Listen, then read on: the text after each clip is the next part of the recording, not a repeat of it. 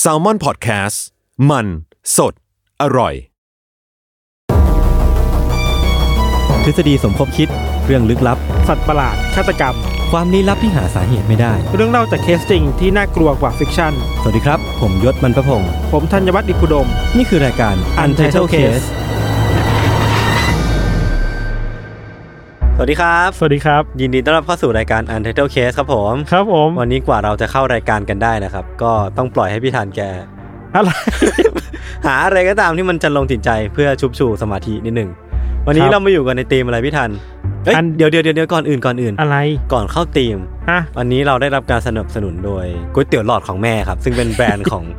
จุนคุณกังซึ่งเป็นมือตัดต่อรายการอันเดอร์เคสเองก็ ครับ เป็นก๋วยเตี๋ยวหลอดที่อร่อยมาก เนื้อแน่น เคี้ยวนุ่ม กรอบนอก ไม่ไม่กรอบนอก เออไม่เลยแหละอร่อยแหละ ไปติดตามกันได้ที่เพจก๋วยเตี๋ยวหลอดของแม่นะครับ อันนี้คือเขาซื้อแอดเราเหรอ เออซื้อแอดซื้อแอดใช่เออ แบรนด์ใหญ่นะ ซื้อแอดด้วยก๋วยเตี๋ยวหลอดสองกล่อง ครับ ชื่อเพจว่าอะไรนะ ก๋วยเตี๋ยวหลอดของแม่ครับ ครับไปกดไลค์กันได้ครับ โอเค วันนี้เรามาอยู่กันในธีมอะไรพี่ทัน ในทีมชื่อว่า unsolved mystery ครับ หรือว่าเป็นปริศนาที่ยังไม่ได้รับการคลี่คลาย ก็มันก็ชัดเจนในตัวมันเองแล้วปะ เออเออเ คือปริศนาที่มันยังคลี่คลายไม่ได้ อย่างเช่นว่าอาสามเหลี่ยมเบอร์มิวดา ก็ยังไม่มีใครรู้ว่าทำไม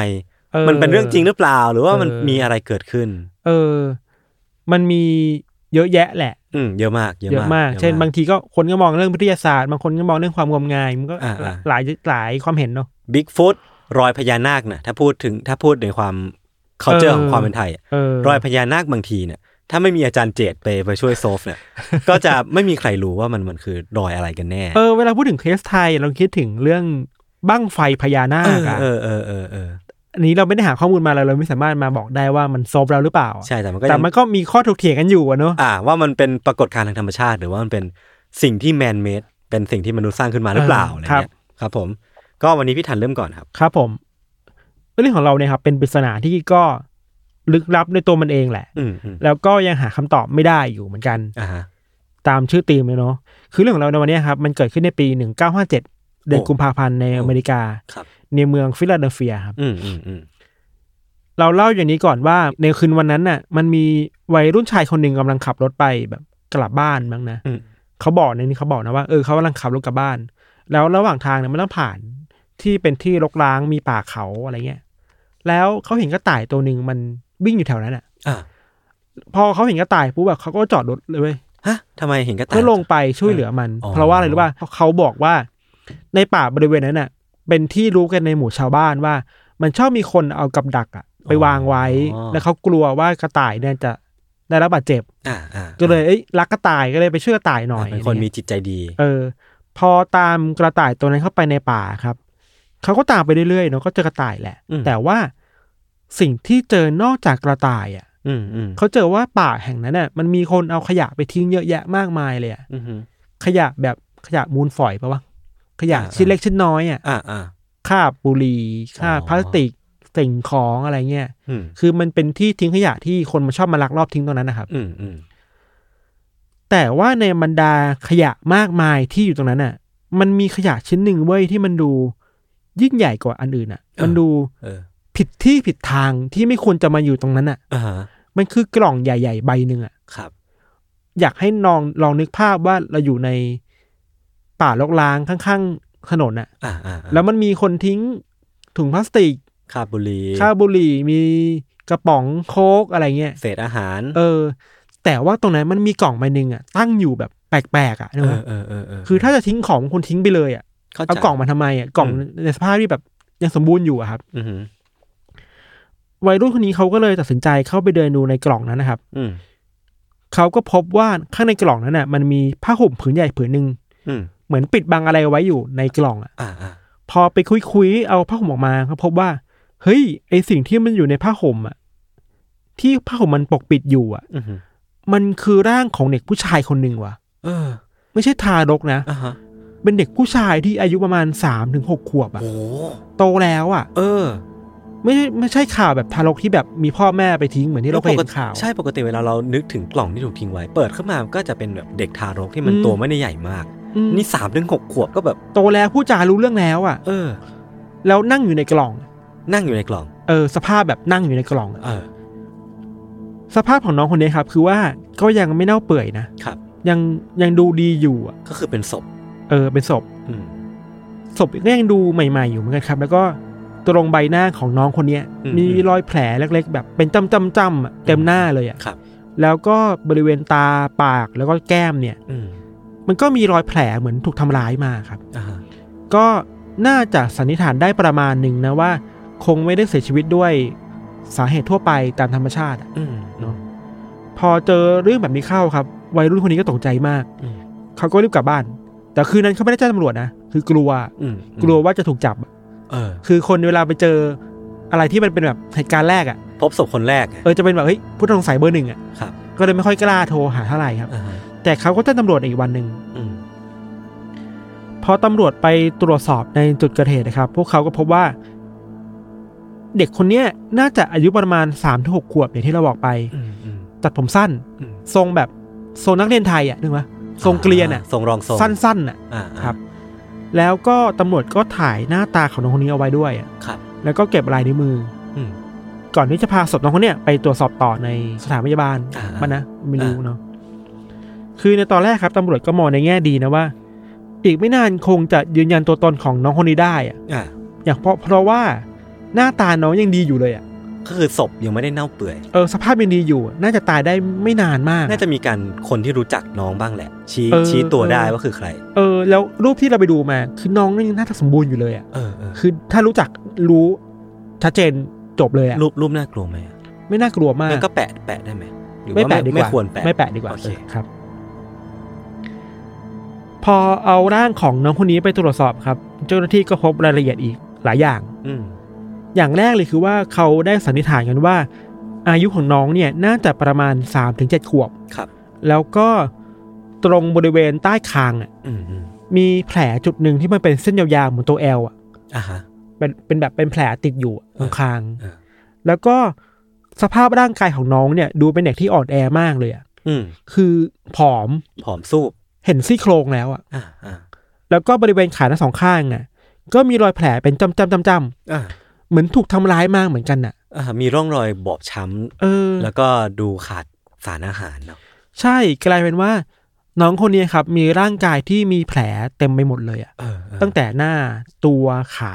คาง อืมอืม คืออันนี้เราคิดไปเองนะว่า เราคิดว่าก่อนเสียชีวิตอะน้องคงต้องเจออะไรที่มันแบบแย่มาแน่ คือมันเป็นร่องรอยของการถูกทารุณกรรม ๆเป็นไปได้สูงมากว่าถูกทำร้ายถูกทารุณกรรมมาครับ ครับ เจ้าหน้าที่ก็สรุปได้ประมาณหนึ่งครับว่าสาเหตุการเสียชีวิตของน้องเนี่ยน่าจะมาจากการถูกของแข็งหรือว่าอะไรบางอย่างอ่ะ อืมอืม ตีเข้าที่หัวจนเสียชีวิตอ่ะ เออ แปลว่านี่ไม่ธรรมชาติแล้วแหละ ใช่ไม่ธรรมชาติแน่นอน เข้าใจว่าคงไปเจอรอยแผลที่หัวเลยคิดว่าเออน้องคงถูกถูกตีหัวมา ครับ พอชันสูตรเสร็จแล้วตำรวจก็ พยายามเอารูปของน้องอ่ะ อืม ไปติดป้ายตามหา อ่า เพื่อให้คนมาช่วยตามหาแบบเว้ยรู้จักน้องคนนี้หรือเปล่าครับ ข้อมูลที่เราไปเจอมาคือว่าตำรวจอ่ะแจกใบปลิวที่เป็นหน้าของน้องอ่ะ อืม กว่าสี่หมื่นแผ่นน่ะ โอ้โห แล้วก็ติดต่อให้คนจากประมาณสิบรัฐอ่ะ เออ เข้ามาดูศพน้องอ่ะ โอ้โห เยอะมาก เพื่อมาชี้ตัวว่ารู้จักน้องคนนี้หรือเปล่าครับ อืม แต่ก็ไม่มีใครสามารถมาฟันธงมาบอกได้เลยว่า นี่คือใครอ่ะ โอ้โห บอกไม่ได้ว่าคือใครค เอ รับ อเออ สุดท้ายพอพยานหรือว่าคนที่น่าจะรู้จักน้องอ่ะ ไม่มีอ่ะ อืม ตำรวจก็ต้องกลับมาหาหลักฐานที่พื้นฐานที่สุดอ่ะ ก็คือตัวกล่องอ่ะ เออเออเ กล่องที่บรรจุ ภาชนะ น้องมา ภาชนะบรรจุน้องมา เออ เบาะแสแรกที่ตำรวจไปค้นหาครับ คือผ้าห่มเนี่ยอย่างที่เราบอกอะ อ่า ผ้าห่มนี่คลุมตัวน้องมา อือหือ ตำรวจก็แกะรอยข้อมูลของผ้าห่มนี้ไปเรื่อยๆอะก็พบว่าผ้าห่มเนี่ยมันถูกผลิตขึ้นในแคนาดาเว้ย อืมอืม แล้วก็ถูกส่งออกมาที่อเมริกา อืม แต่ความยากคือว่า ไอ้ผ้าห่มเนี่ยมันผลิตมาแบบแมสอะ อ่า คือมีคนใช้น่าจะประมาณสามหมื่นคนอะ อือหือ ซึ่งมันไม่สามารถจะมันยืนยันได้ว่าใครเอาไปใช้ได้บ้างอะ เข้าใจเข้าใจ มันไม่สามารถระบุได้หรอกว่าเอ้ยใครจะเป็นคนร้ายจาก มัน ผ้าห่มอะ มันไม่ใช่ผ้าห่มเทเลเมดมันเป็นผ้าห่มที่แบบถูกสร้างขึ้นมาเพื่อส่งออก เออ ส่งอะไรก็ว่าไป ถ้าพูดได้เห็นภาพเหมือนกับว่าเราไปห้างห้างหนึ่งอะ อืม แล้วเราก็ไปซื้อผ้าห่มนั้นมา ใช่ แล้วมันก็มีผ้าห่มอย่างนี้อยู่ในชั้นแบบเป็นร้อยเลยอะ เออเออ ซึ่งมันก็เป็นหลักฐานที่ตำรวจเอามาใช้อะไรไม่ค่อยได้ครับ อืม หลักฐานชิ้นต่อไปคือ serial number ของกล่องเว้ย เออ ไอเนี้ยน่าจะระบุได้มากขึ้นป่ะ เ คือกล่องมันจะมี serial number ว่าไอเนี้ยมันถูกส่งมาจากไหนผลิตมาจากไหนครับ อืมอืม ข้อมูลเนี้ยตำรวจไปเจอมาว่า ซีเรียลนัมเบอร์ของกล่องเนี่ย มัน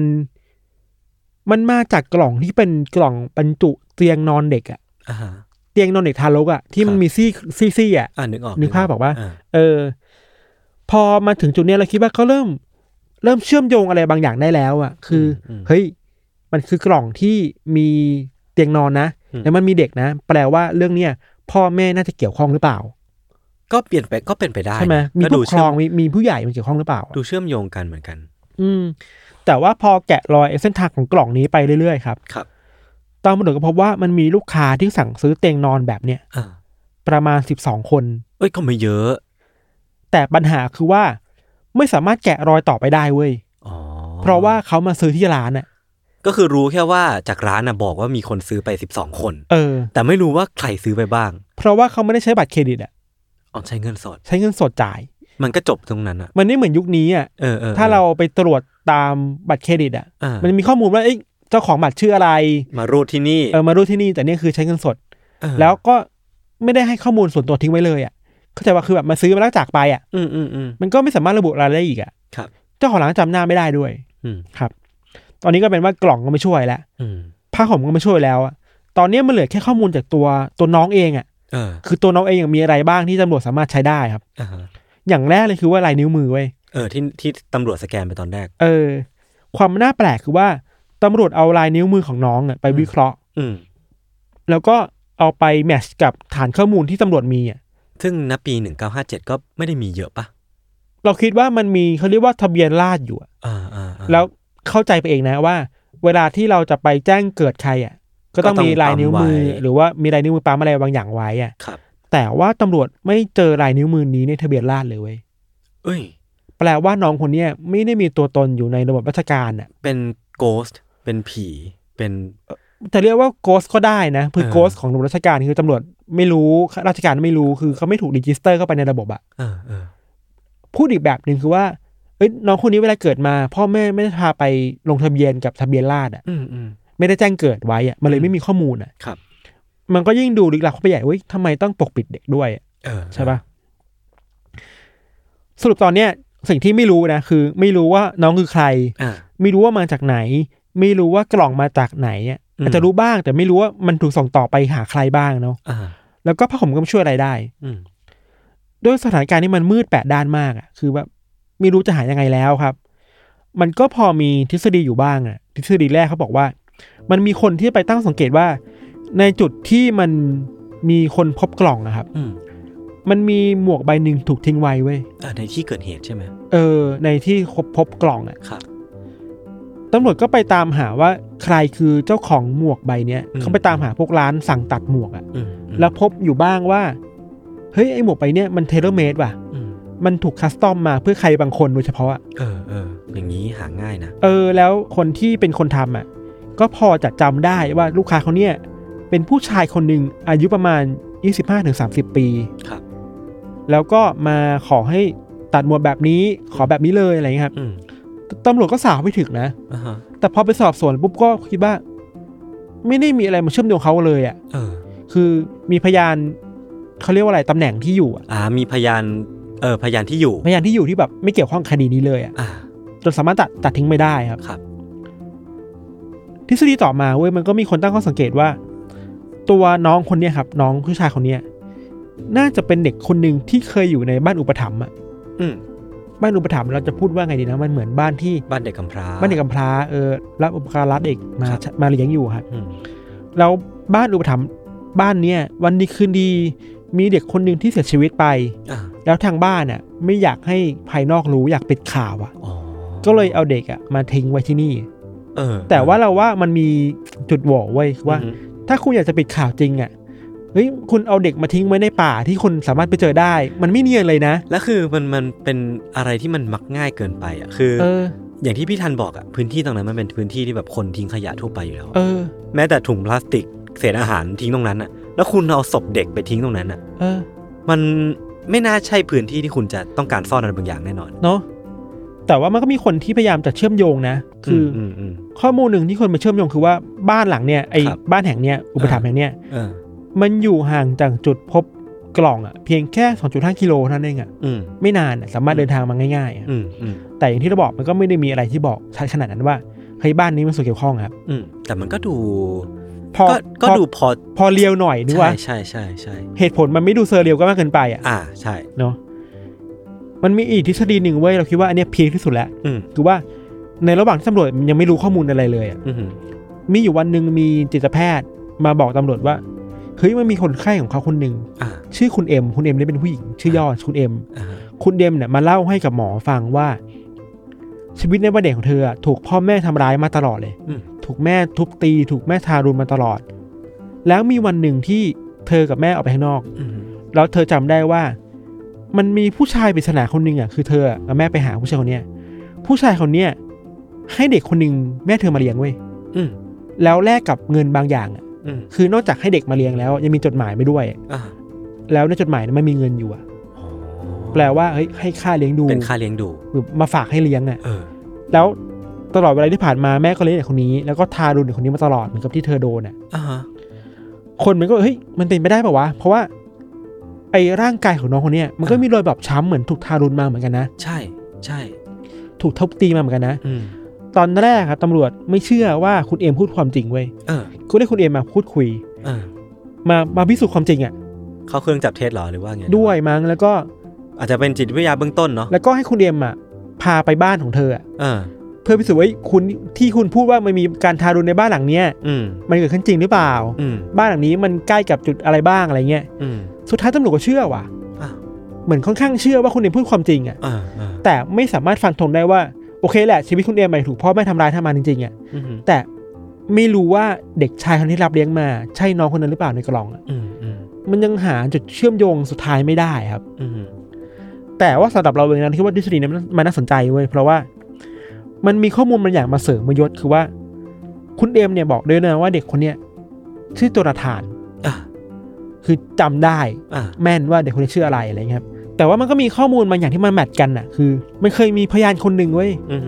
มาบอกกับตำรวจก่อนหน้านี้ว่า พวกเขาอ่ะเป็นคนที่ขายบ้านให้คนเช่าอ่ะ อ่ะ แล้ววันหนึ่งมันมีลูกค้าคนหนึ่งติดต่อมาเขาไม่อยากอยากเช่าบ้านของเขาอ่ะ อืม เราพูดคุยกันได้แบบพอสนิทกันน่ะ อืม ผู้ชายคนเนี้ยก็เล่าว่าเขากำลังหาลูกค้าคนหนึ่ง อืม ที่เขาจะขายลูกให้อ่ะ เออ ซึ่งมันเป็นแมทกับ แมท เรื่องของคุณ เคส เอ็มอะ ของคุณเอ็มที่ว่าแม่ของเขาอะแม่ของเธอเนี่ย ใช่ รับเลี้ยงเด็กคนหนึ่งมาโดยมีข้อแลกเปลี่ยนคือเงินในซองจดหมาย เออแล้วบางคนไปแมทกับผู้ชายคนแรกอ่ะที่เป็นเจ้าของหมวกด้วยซ้ำอ่ะ อ๋อ คือไปแมทสามทฤษฎีนี้เข้าไปด้วยกันน่ะ เออเฮ้ยแต่ ถ้าสมมติว่ามันเป็นเรื่องจริงอะพี่ ถ้าสมมติว่าผู้ชายคนนั้นอะขายลูกคนเนี้ย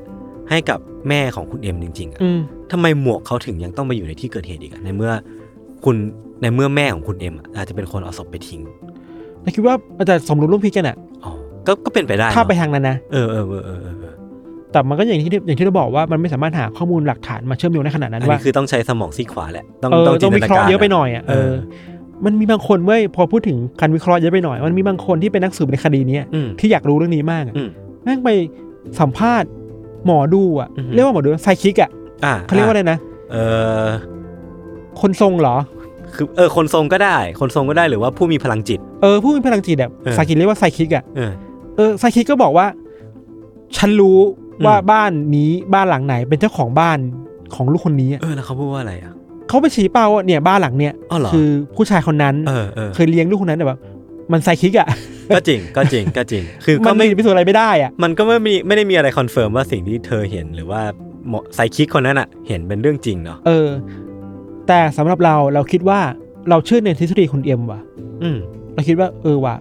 คนเนี้ยเขาเจอเรื่องราวที่ร้ายๆมาจริง อืมอื แล้วมันมีเด็กชายคนหนึ่งที่ถูกทารุณจริงๆอ่ะ อืมอืม แต่ไม่สามารถฟันธงได้แหละว่าคนนั้นน่ะคือโจนาธานหรือเปล่า แล้ว ก็ โจ จริง นาธานคือเด็กในกล่องหรือเปล่า เออ ที่น่าแปลกใจคือว่า ตั้งแต่วันเกิดเหตุอ่ะหนึ่งเก้าห้าเจ็ดอ่ะ อืม จนถึงวันเนี้ย อืม สองพันยี่สิบอ่ะ อืม หกสิบปีอ่ะ หกสิบ กว่าหกสิบปีอ่ะ อืม ยังไม่มีใครรู้เลยเว้ย ว่าว่าเด็กในกล่องคนนั้นคือ คือ ใคร ใคร เออ คือสถานะของน้องคือว่าจะเป็นจอห์นโดอยู่อะ อ่าอ่าา คืออา เป็นศพที่เสียชีวิตไม่มีญาติไม่รู้ อืม จักใคร ไม่มีใครรู้จักอ่ะ อืมอืมอืม หกสิบปีอะยศ อืม เด็กคนหนึ่งที่หน้าตาชัดเจนมากอ่ะ อืม คือมีการ เป่าประกาศสี่หมื่นแผ่นน่ะใบปลิวอ่ะ ก็ไม่มีคนรู้ว่าเดี๋ยวคนนี้คือใครอ่ะ อืม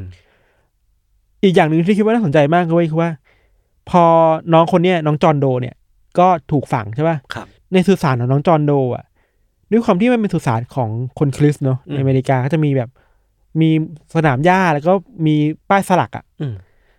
แต่ละคนเวลาเราตายอ่ะสมมติเราอยู่ในอเมริกา ก็จะมีการสลักชื่อไว้ลำลึกอ่ะเช่น สมมติชื่อจอนเนี่ยจอนผู้เป็นที่รักของครอบครัว อ่าอ่า แต่ว่าป้ายของเด็กคนเนี้ยสลักว่าอเมริกันอันโนนชายว่ะ โอ้โห คือถ้าแปลแบบให้เข้าใจง่าย ๆ คือว่าเด็กน้อยที่ไม่มีใครรู้จักอ่ะ อืม คือป้ายก็ลำลึกน้องว่าเป็นอันโนนชายอ่ะ โอ้โหเออ อันนี้มันก็ค่อนข้างที่จะดราม่านิดหนึ่งนะ เขาเศร้าประมาณนึง เอ นะ อเออ มีชีวิตของเด็กคนหนึ่งที่ต้องเสียชีวิตไปโดยที่ไม่มีใครรับรู้หรือว่ารับทราบหรือว่า เออ รู้จักเขาเลย เราคิดว่าเรื่องเศร้าที่สุดในเรื่องนี้คือว่าเฮ้ยน้องน้องโดนทารุณจริง ๆ อ่ะ อืมอืม แล้วการทารุณเด็กมันเกิดขึ้นจริง ๆ อ่ะ อืมอืม แล้วคนร้ายมันต้องจิตใจแบบไหนวะที่แบบเอามาทิ้งในป่า อืมม คือโอเคแหละ เราอาจจะไม่ได้เชื่อเรื่องไสยศาสตร์ไม่ได้เชื่อเรื่อง ที่มันงมงายขนาดนั้นอ่ะ อ่า แต่ว่าเฮ้ยการเคารพคนตายอ่ะ อืม มันก็สำคัญนะเว้ย ใช่ พิธีอะไรบางอย่างในการเคารพคนตายมันสำคัญนะ ในแง่ของจิตใจ เออไม่ใช่ว่ามาทิ้งเขาแบบอย่างนี้อ่ะไม่ อืม ว่าเขาจะตายด้วยสาเหตุอะไรก็ตามอ่ะ เออเออเออ มันก็ยังน่ากลัวอยู่อ่ะ เป็นวิชวลที่น่าขนลุก คือคือลองนึกภาพตัวเองนะว่าเวลาเดินเข้าไปในป่า เออ เราเปิดกล่องปริศนาบางอย่างขึ้นมาแล้วเจอข้างในว่ามันเป็นเด็ก เออ สามถึงหกขวบอ่ะ เออ ซึ่งตัวโตอ่ะ เราคงรู้สึกว่าเราขนลุกพอสมควรอ่ะ มันไม่เหมือนข่าวที่เราเห็นทุกวันอ่ะแบบทาร เป็น ก เด็ อ่ะ ทารก อันนั้นก็ จริงๆ น่ากลัวแหละ อันนั้นก็เศร้าเนี่ย เอออั อันนั้นก็น่ากลัวแต่แค่ว่าวิชวลที่กำลังนึกอยู่ตรงเนี้ย ใแวิชวลอะ มันมันมันค่อนข้างที่จะผิดไปจากที่เราเคยเห็นเห็นกันมา เราไปเจอคลิปใน YouTube อันหนึ่งไปติกต็อกมั้ง อืม ที่อเมริกาเว้ยมันมีวัยรุ่นกลุ่มหนึ่ง ครับ ไปเที่ยวชายหาด อืม แล้วชายหาดอ่ะเขาไปเจอกระเป๋า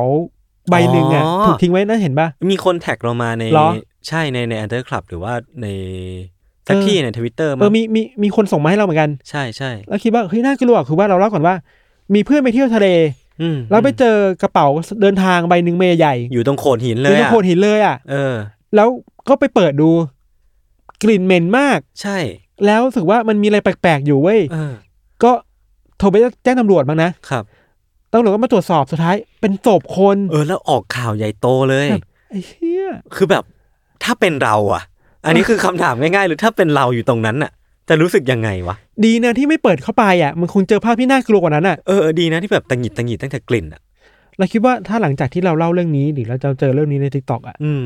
เวลาเราไปเที่ยวไหน เราเจอกล่องหรือเราเจอกระเป๋าอ่ะ เราเดินผ่าน เราจะเดินผ่านไปเลยเว้ย เออเออเออ เราไม่ยุ่งดีกว่ากลัวกลัว เออ ครับ ก็เรื่องของเราประมาณนี้ ฟังเรื่องพิธานเรานึกถึงไอ้เนี่ยพี่ที่หนังโคโค่อ่ะ อ่า ที่เขาพูดมีประโยคหนึ่งที่จริง ๆ ก็น่าจะมาจากอ้างอิงจากที่อื่นเนาะแล้วผม อ่า ไม่แน่ใจว่าที่มาคือที่ไหน เขาพูดประมาณว่าคนเราอ่ะ ตายสองครั้ง อ่า ตายครั้งแรกคือเสียชีวิตแหละ ตายครั้งที่สองคือทุกคนลืมเรื่องของเราไปหมดแล้ว เชี่ย แต่ ตาย ว่า ตายไปจากความทรงจ เออแต่กลายเป็นว่าน้องจอนโดคนที่เท่าไหร่ไม่รู้ของอันโนนชายเนี่ย ำอ่าก ลายเป็นว่าเขาแทบจะไม่มีใครที่จำเขาได้อยู่เลยอะคือเขาอะ อ่า ไม่ได้มีโอกาสตายสองครั้งด้วยซ้ำอะ เออ เขาตายแล้วก็ตายจากโลกนี้ไปเลย โดยที่ไม่มีใครรู้จักเขาด้วยซ้ ใช่ ำอืม อีกแง่หนึ่งคือ แล้วคนที่เกี่ยวข้องกับน้องอ่ะ เออ ก็ไม่ออกมาแสดงตัวเนาะ เขาพยายามจะลืมน้องหรือเปล่าวะ เออ ไม่รู้ อันนี้ก็น่าเศร้า ถึ ถูก ง ไหม ว่าเออเออ การทิ้งเด็กคนหนึ่งไว้ในป่า อื มันแปลว่าคุณพยายามหยัดโยนความทรงจำอะไรบางอย่างเกี่ยวกับเขาอะ ทิ้งไป ทิ้งไปหรือเปล่า อืม อันนี้ก็เจ็บปวดเหมือนกัน ครับ ครับ ก็เรื่องของเราประมาณนี้ครับ เดี๋ยวไปพักฟังโฆษณากันสักครู่นะครับ แล้วมาฟังเรื่องยศต่อในเบรกหน้าครับ ครับ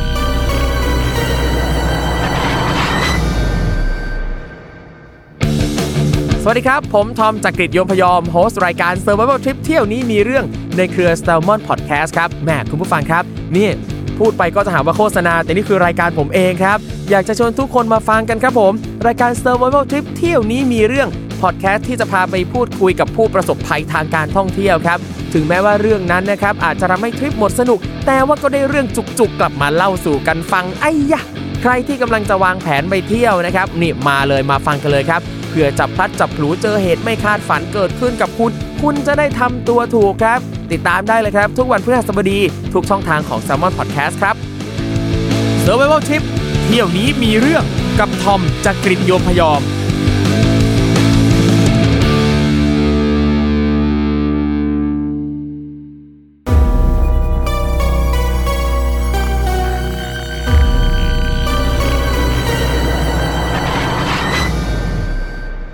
พี่โจเนี่ยเขาบอกว่าในเบรกที่ 2 อ่ะ ก่อนอื่นเลยให้เราเกริ่นว่าเรามี Untitled Club ของเราแล้ว ครับผม ก็ใครที่ยังไม่ได้กดจอยก็ไปกดจอยกันได้ ครับ คือเรียกได้ว่า เรื่องลี้ลับสา เป็น มสิบ เป็น เรื่อง กรุ๊ป ตลก ลี้ลับไหมนะ เรื่องตลกเจ็ดสิบ สลับกัน คือคือก็ก็พูดคุยกันเรื่องลี้ลับนี่แหละครับ แต่ อ่า ว่าส่วนใหญ่แล้วก็จะเป็นคนที่มีอัธยาศัยดี ครับ คนที่มีเซนส์ด้านด้านการตลกเข้ามาในกลุ่มกันเลยผมก็ไม่เข้าใจว่ามาจากไหนกันนะครับ ก็ปั่นกันทุกคนเรียกได้ว่าเข้ามาก็คุ้มค่าที่จะเสียเวลาการอ่านแน่นอนครับ ครับ กลับมาที่เรื่องของผม วันนี้เรายังคงอยู่ในธีมเรื่องของ Un- unsolved mysteries เหรอ ครับ ซึ่งของพี่ทันเนี่ยมีเมนชั่นเรื่องของจอห์นโดมาด้วย อืม ซึ่งจริง ๆ แล้วอะของผมก็มีเรื่องของจอห์นโดมาเกี่ยวข้องเหมือนกันนะแต่คืออาจจะไม่ใช่แกนหลัก แต่แค่ว่า เออมีมีเรื่องของการหายตัวไปอย่างลึกลับของคนเนี่ยมันเกี่ยวข้องด้วย หรือว่าเราต้องบอกคนฟังหน่อยไหมนะว่า เวลาเราพูดว่าจอห์นโด เจนโดเนี่ย อ่าอ่าา คือ ในฝรั่งเนอะ อ่าฮะ เวลาเขาไม่สามารถระบุชื่อตัวตนของศพได้อะ อืมอืม ผู้หญิงจะเรียกว่าเจนโด ใช่ ผู้ชายจะเรียกว่าจอห์นโด จอห์นโดเออ ชื่อจอห์นโดจะเป็นแบบกลางๆมากเหมือนสมชาย สมหญิงอะไร เอ เงี้ย อเออเออ เนาะเผื่อเผื่อคนไม่เก็ต ใช่ก็คือคนที่บุคคลเหล่าเนี้ยที่เราพูดถึงอะเขาไม่ได้ชื่อจอห์นโด หรือว่าเจนโดจริงๆหรอก ครับ เขาเป็นแค่บุคคลคนหนึ่งที่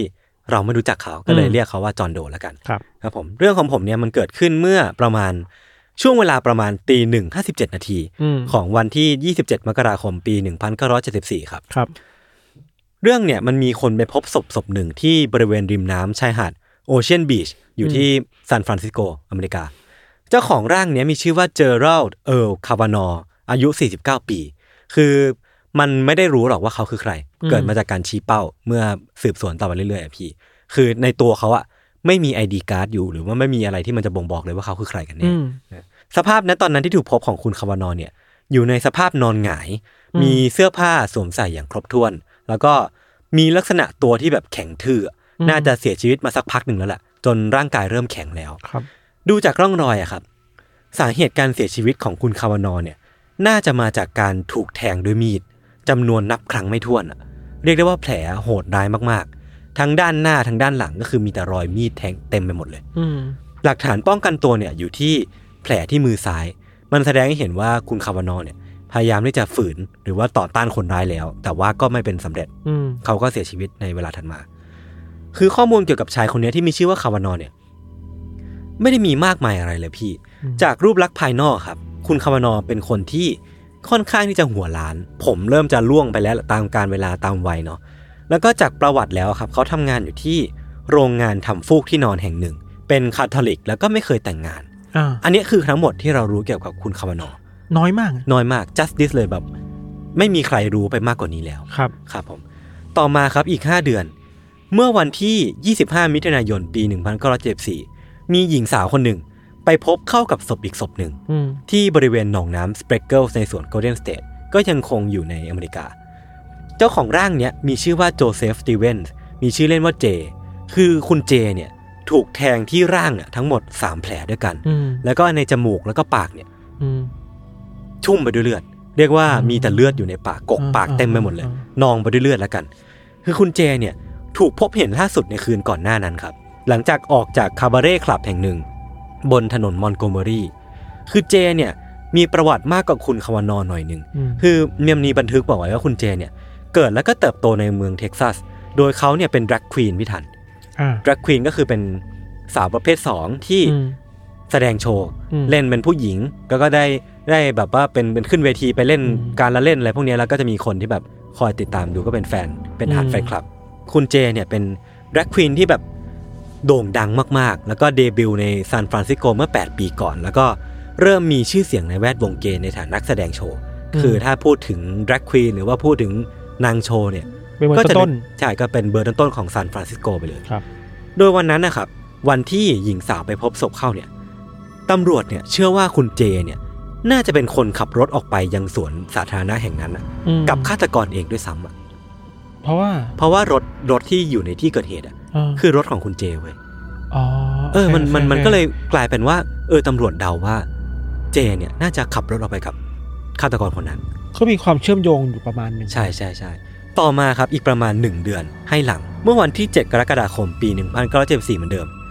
มีการพบศพอีกศพหนึ่ง โดยหญิงแก่ที่กำลังจูงหมาไปเดินเล่นอยู่แถวบริเวณลินคอล์นเวย์ถนนนะ และจู่ๆครับหมาตัวนั้นอ่ะก็เหมือนได้กลิ่นอะไรบางอย่างอ่ะพี่ แล้วก็วิ่งนำหน้าเธอไปจนพบศพเข้าเหมือนที่โอเจเลยเหมือนคดีโอเจของพี่เล อ่าย อ่า อืมศพนั้นนะครับ เป็นศพของคุณคลอสเอคริสแมนคือเขาเนี่ยเป็นชายเยอรมันวัย 31 ปี คือที่คอของคุณคริสแมนเนี่ยถูกเฉือนถึง 3 แผลในบริเวณติดๆกันอะ า คือคอมันก็บริเวณไม่ได้ใหญ่มากเนาะ า แต่ในบริเวณจำนวนแค่นั้นนะครับ มีแผลถูกเชือดคอถึง 3 แผลด้วยกันอะ อ่า แล้วก็ที่น่าสยดสยองคือที่ตัวของคุณคริสแมนเนี่ยครับถูกแทงมากกว่า 15 ครั้ง ทั้งด้านหน้าด้านหลัง จนตำรวจเนี่ยที่ทำคดีบอกว่า สภาพศพของคุณคริสแมนเนี่ย ถือเป็นสภาพศพที่โหดร้ายที่สุดครั้งหนึ่งที่เขาเคยเห็นเลยเนาะและอินเคสว่าตำรวจนายเนี่ยเคยทำคดีของคุณของโซเดียคินเลอร์แล้วด้วยอะ อ่า เออ นั่นแปลว่ามันมันมีความเชื่อมโยงอะไรบางอย่างว่า เออ คดีเนี้ยมันมันค่อนข้างที่จะน่ากลัว เออ ครับ สิ่งที่ศพของคุณคริสแมนเนี่ยครับสวมใส่อยู่เนี่ยคือแจ็คเก็ตหนังสีแทน บูทหุ้มข้อแบบมีชิป แล้วก็เชิ้ตขาว แล้วก็ที่มือของมือข้างซ้ายของคุณคริสแมนเนี่ยมีแหวนแต่งงานสีทอง ม คือจากหลักฐานทั้งหมดหรือว่าเบาะแสทั้งหมดเนี่ยมันก็ดูเป็นเบาะแสหลักฐานทั่วไปเนาะไม่ได้มีอะไรที่มันแปลกตาหรือว่าผิดไปจากข้อสังเกตของตำรวจสักเท่าไหร่อะพี่ มอืม แต่ว่าสิ่งที่น่าแปลกใจอ่ะคือในกระเป๋ากางเกงของคุณคริสแมนเนี่ยมันมีเครื่องสำอางอยู่อะ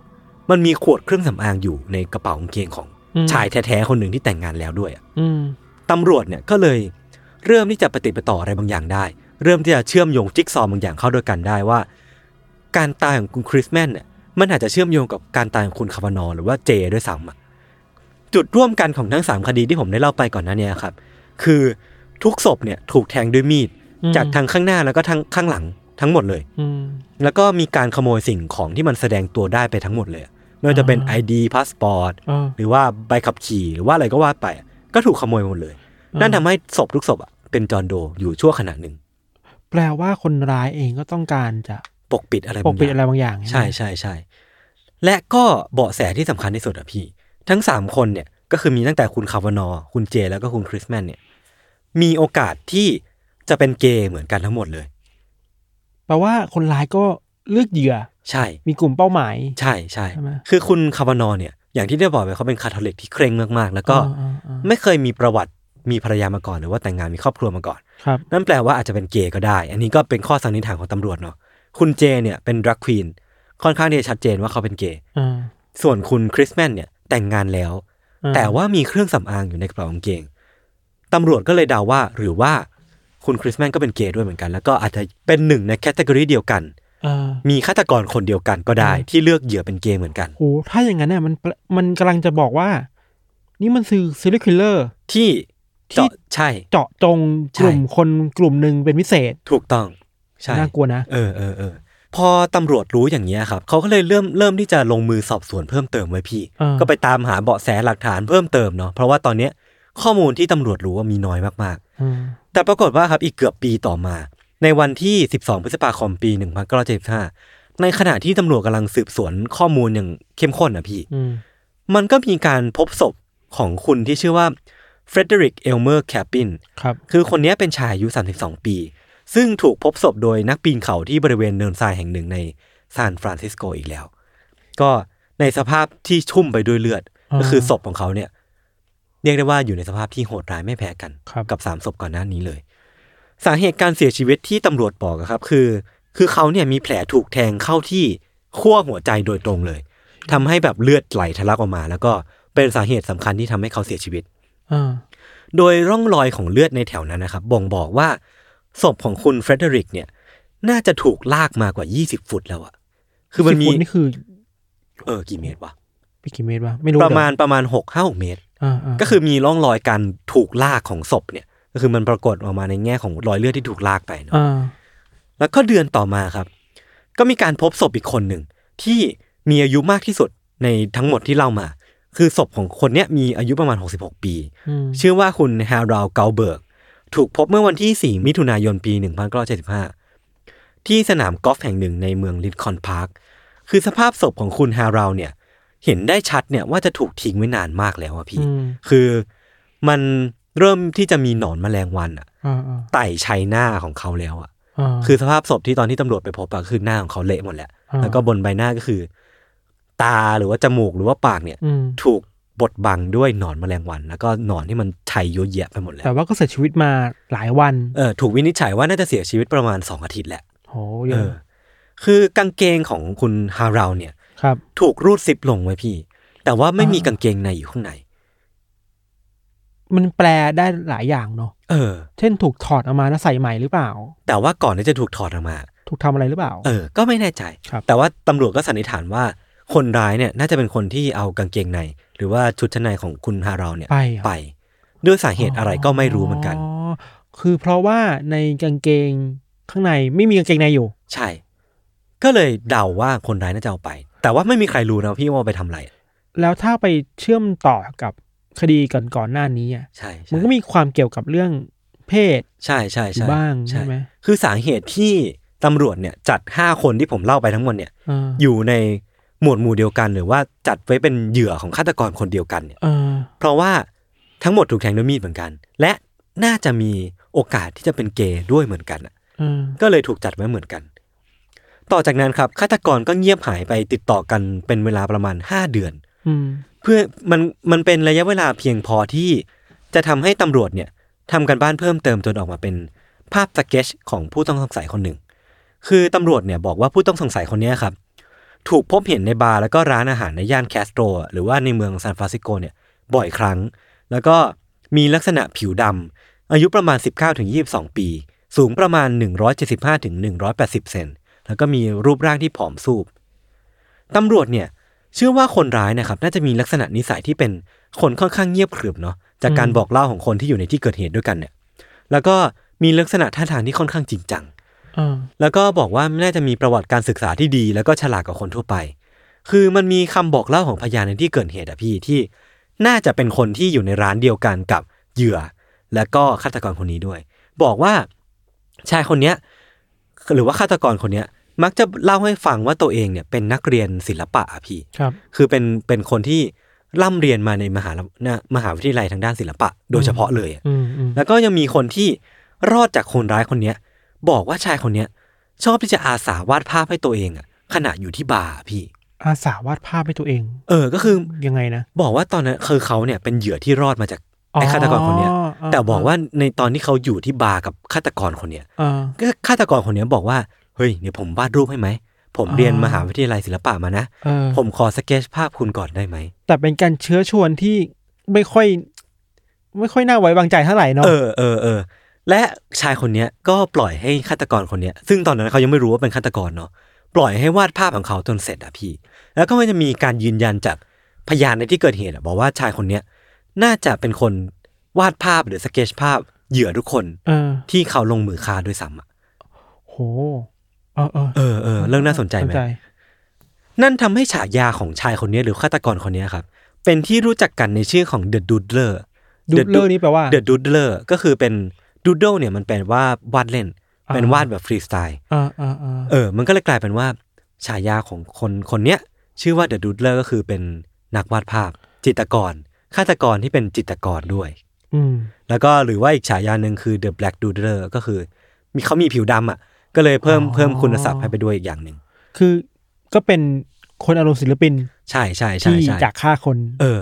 ลองนึกภาพพี่ฐานลองนึกภาพว่าตัวเองอยู่ที่บาร์เนาะนั่งกำลังนั่งกินเหล้านั่งกินไวน์อยู่ แล้วก็มีชายคนหนึ่งเนี่ยจู่ๆก็เดินเข้ามาในร้าน แล้วก็อาสาสเก็ตชภาพของเราอะ อืม เออ บอกว่า เอ้ย ผมขอวาดรูปคุณได้ไหม ม เพราะว่าอาจจะชัวเชิญนะว่าคุณหรือว่าเราเนี่ย อืมี มีลักษณะ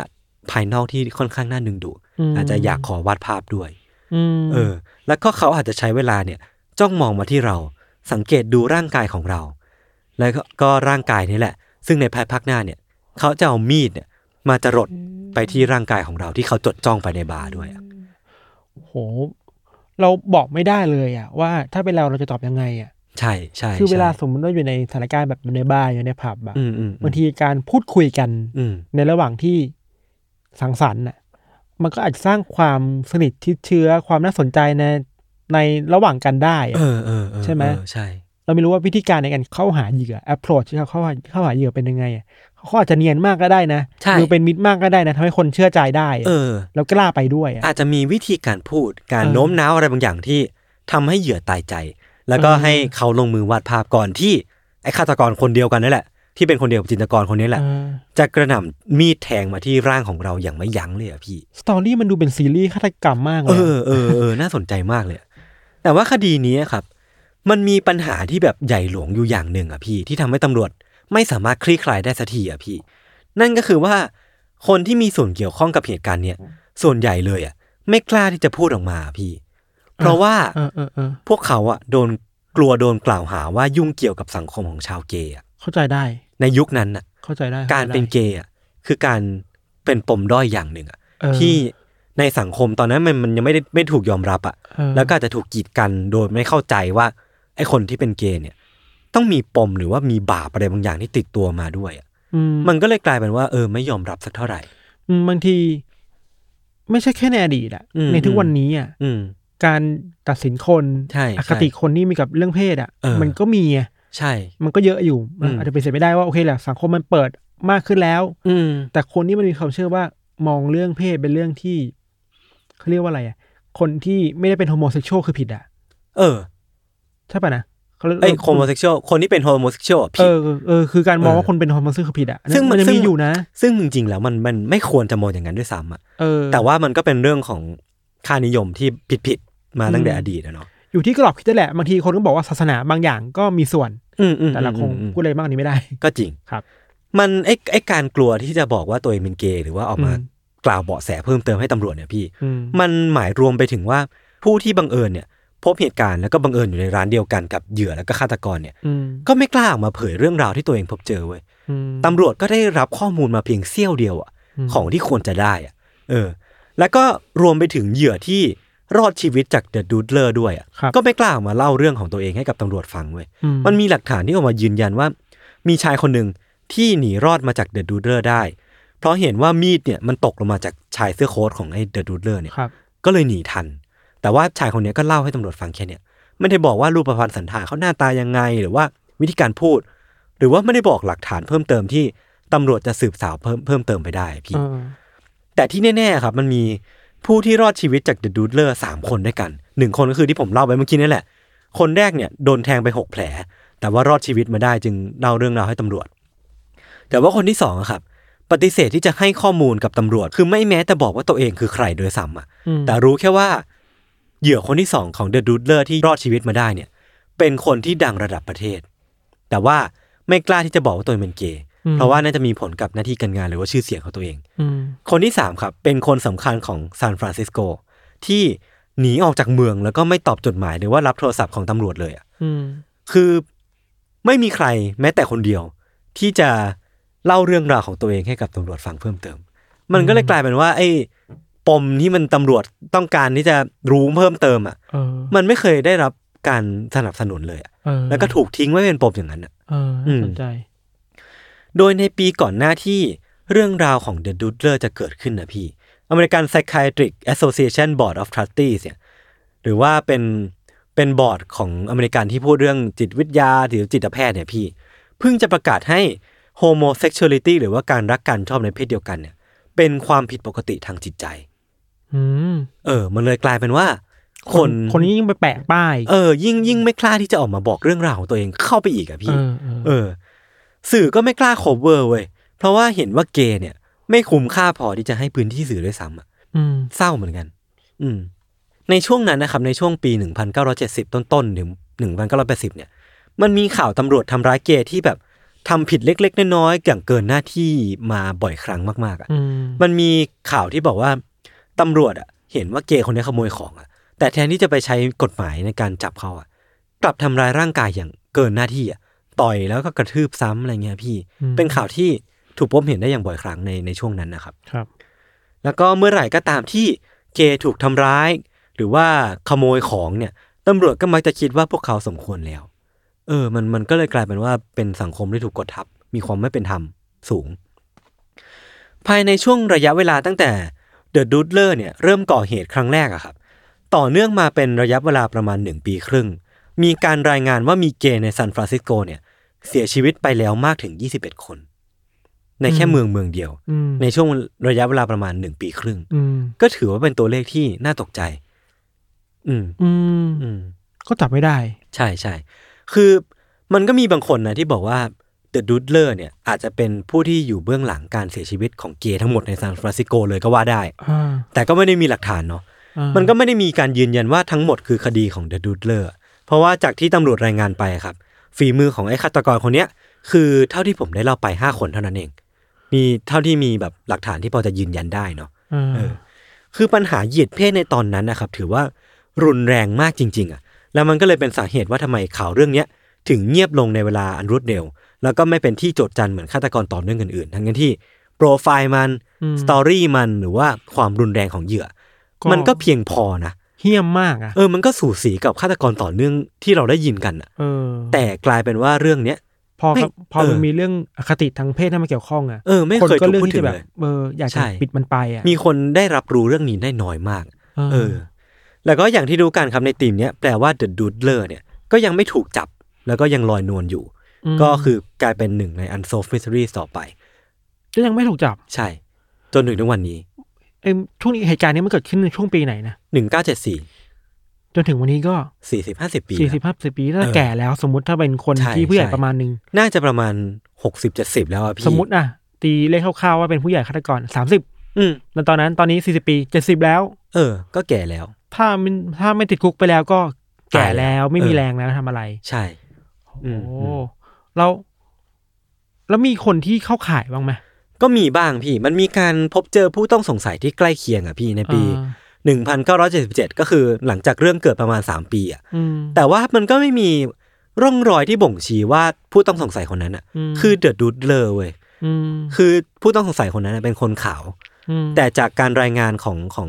พยานหรือว่า อ่าเป็นผิวดำ ผู้รอดชีวิตอ่ะคือเขาเป็นคนผิวดำมันก็เลยไม่ได้ลงล็อกกันเว้ย ม เออ มันก็หรือว่ามันก็มีการพบเจอเอกสารของจิตแพทย์คนหนึ่งอ่ะ ที่น่าจะรักษาคนร้ายเนี่ยหรือว่ารักษาเดอะดูดเลอร์เนี่ยนะ อืม บอกว่ามีการบันทึกไว้ว่า The Doodler เนี่ย ในระหว่างที่กำลังอยู่ในเซสชั่นการ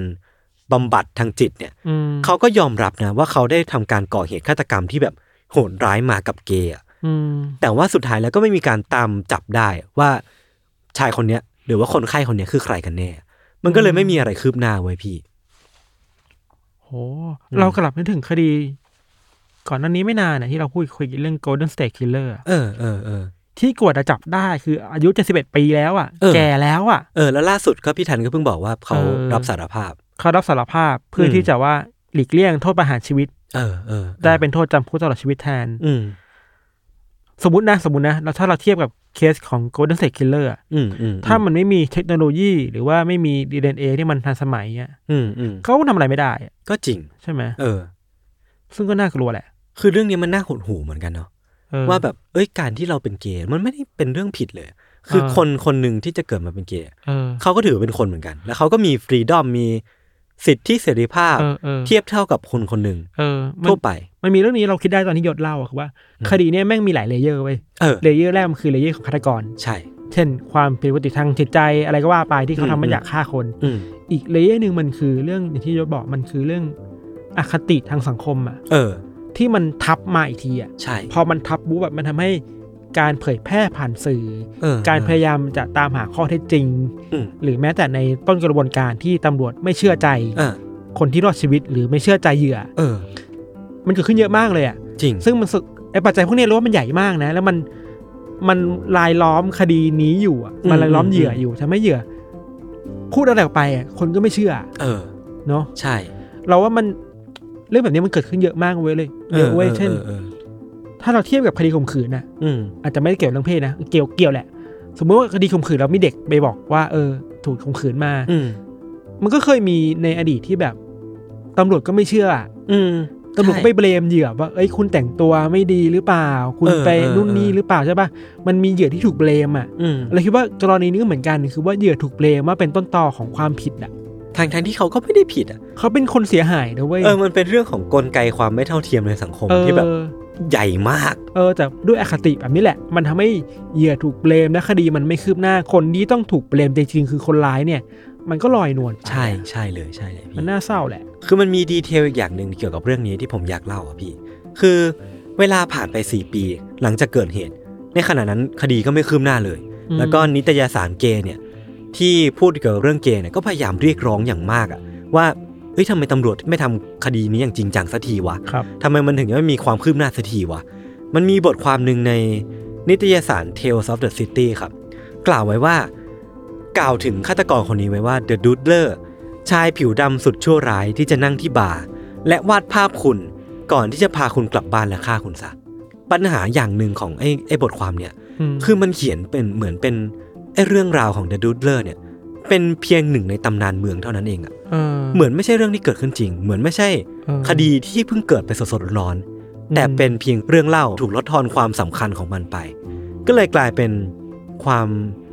น่าหดหู่อย่างหนึ่งละกัน อื อื ม มอืมอืม ทำไมอเมริกามันมีเรื่องอะไรพวกนี้เยอะแยะมากมายเลยเนาะ เออเออเออเออ แล้วว่าแปดสิบเปอร์เซ็นที่เราเคสมาเล่าอ่ะอเมริกาเยอะมากเลยนะเว้ยฆาตกรต่อเนื่อง จริงจริง ฆาตกรที่แบบจิตใจเหี้ยมโหดแบบเนี้ย อืมอืม เยอะว่ะน่ากลัวว่ะ เออ แล้วตอนนี้คือก็ยังจบแบบปลายเปิดแบบนี้ ใช่ เป็นโคเคส ใช่ อย่างนี้ไปเรื่อยๆ คือมันก็ยังหาข้อสรุปไม่ได้แม้ว่าเวลามันจะผ่านมากกว่า 50 ปีแล้วอะพี่ เออแล้วสำหรับเราเราก็หวังว่า มันอาจจะมีปัจจัยอะไรบางอย่างเหมือนคดี Golden State Killer อะ เออเ ที่ไออะไรใหม่ ๆ มันทำให้เราเจอข้อมูลใหม่ เจอตัวตนได้อะ อืมอืมอืม ก็ภาวนาให้คนร้ายถูกจับให้ได้แหละ คือล่าสุดอะพี่ที่เกี่ยวกับคดีเนี้ยที่ผมไปเจอมาเนาะ ครับ คือมันก็มีการภาพสเกจละกัน คือเมื่อ อืม เมื่อตอนเกิดเหตุอ่ะมันมีภาพสเกจของคนร้ายที่อยู่ในวัย 20 ต้น อืม ๆ ตอนเนี้ยเขาก็คาดเดากันแล้วแหละว่า หน้าตาของคนร้ายที่ตอนนั้นอ่ะมีลักษณะหน้าตาอย่างเงี้ย อืม ในวัย 70 ปีประมาณเนี้ย อืม เขาจะหน้าตาประมาณไหน ก็ อืม สเกจภาพออกมาแล้วก็เผยแพร่ออกไป อืม ก็หวังว่าการกระทำเนี้ยน่าจะมีคนที่จับได้สักทีว่า คนที่เป็นฆาตกรเนี่ยคือใครกันแน่ แล้วก็ อืม เขาทำให้เขามาอยู่ในกระบวนการทางกฎหมายสักที อืมมันต้องมีอีกเยอะ เช่นคดีแบบ โอเคแหละคลาสสิกมากคือโซเด c คิลเลอร์ใช่ไหม อ่า ที่แบบ Jack the ไม่ถูกจับไปที Ripper แจ็คเดอะริปเปอ อะไรก็ตามมาร์หรือว่า ม วันก่อนเห็นคนพูดในกลุ่ม u n t i t l e d Case อะ อืม Black Dahlia อ่า อันนี้ก็น่าสงสั อั ย นนี้คือน่ากลัวมาก เราบอกเลยว่า คือถ้าเราเท่าที่เราอ่านคดีฆาตกรรมมาอันเนี้ยเรากลัวที่สุดอะ สภาพศพด้วยแหละ สภาพศพน่ากลัวมากๆโคตรน่ากลัวแล้ว เออ ปัจจัยอะไรเยอะแยะมากมายมันก็ยังมัน unsolved อยู่อะ เอออืมอืม ซึ่งเออว่ะคดีพวกนี้มันลึกลับเพราะอันนี่แหละ อืม การฆาตกรรมมันน่ากลัวมากกว่าเรื่องจริงอะ และการหาคำตอบไม่ได้เนี่ย ก็ทำให้คดีฆาตกรรมนั้นมันลึกลับขึ้นไปอีก ครับผม ครับผม วันนี้เรื่องที่ผมแล้วก็พี่ทันเตรียมมาก็มีประมาณนี้ครับ ไว้ติดตามมาในเคสเอพิโซดต่อๆไปได้ทุกช่องทางของสมาร์ทพอดแคสเช่นเคยครับผม ครับ วันนี้ผมและพี่ทันก็ลาไปก่อน สวัสดีครับ สวัสดีครับ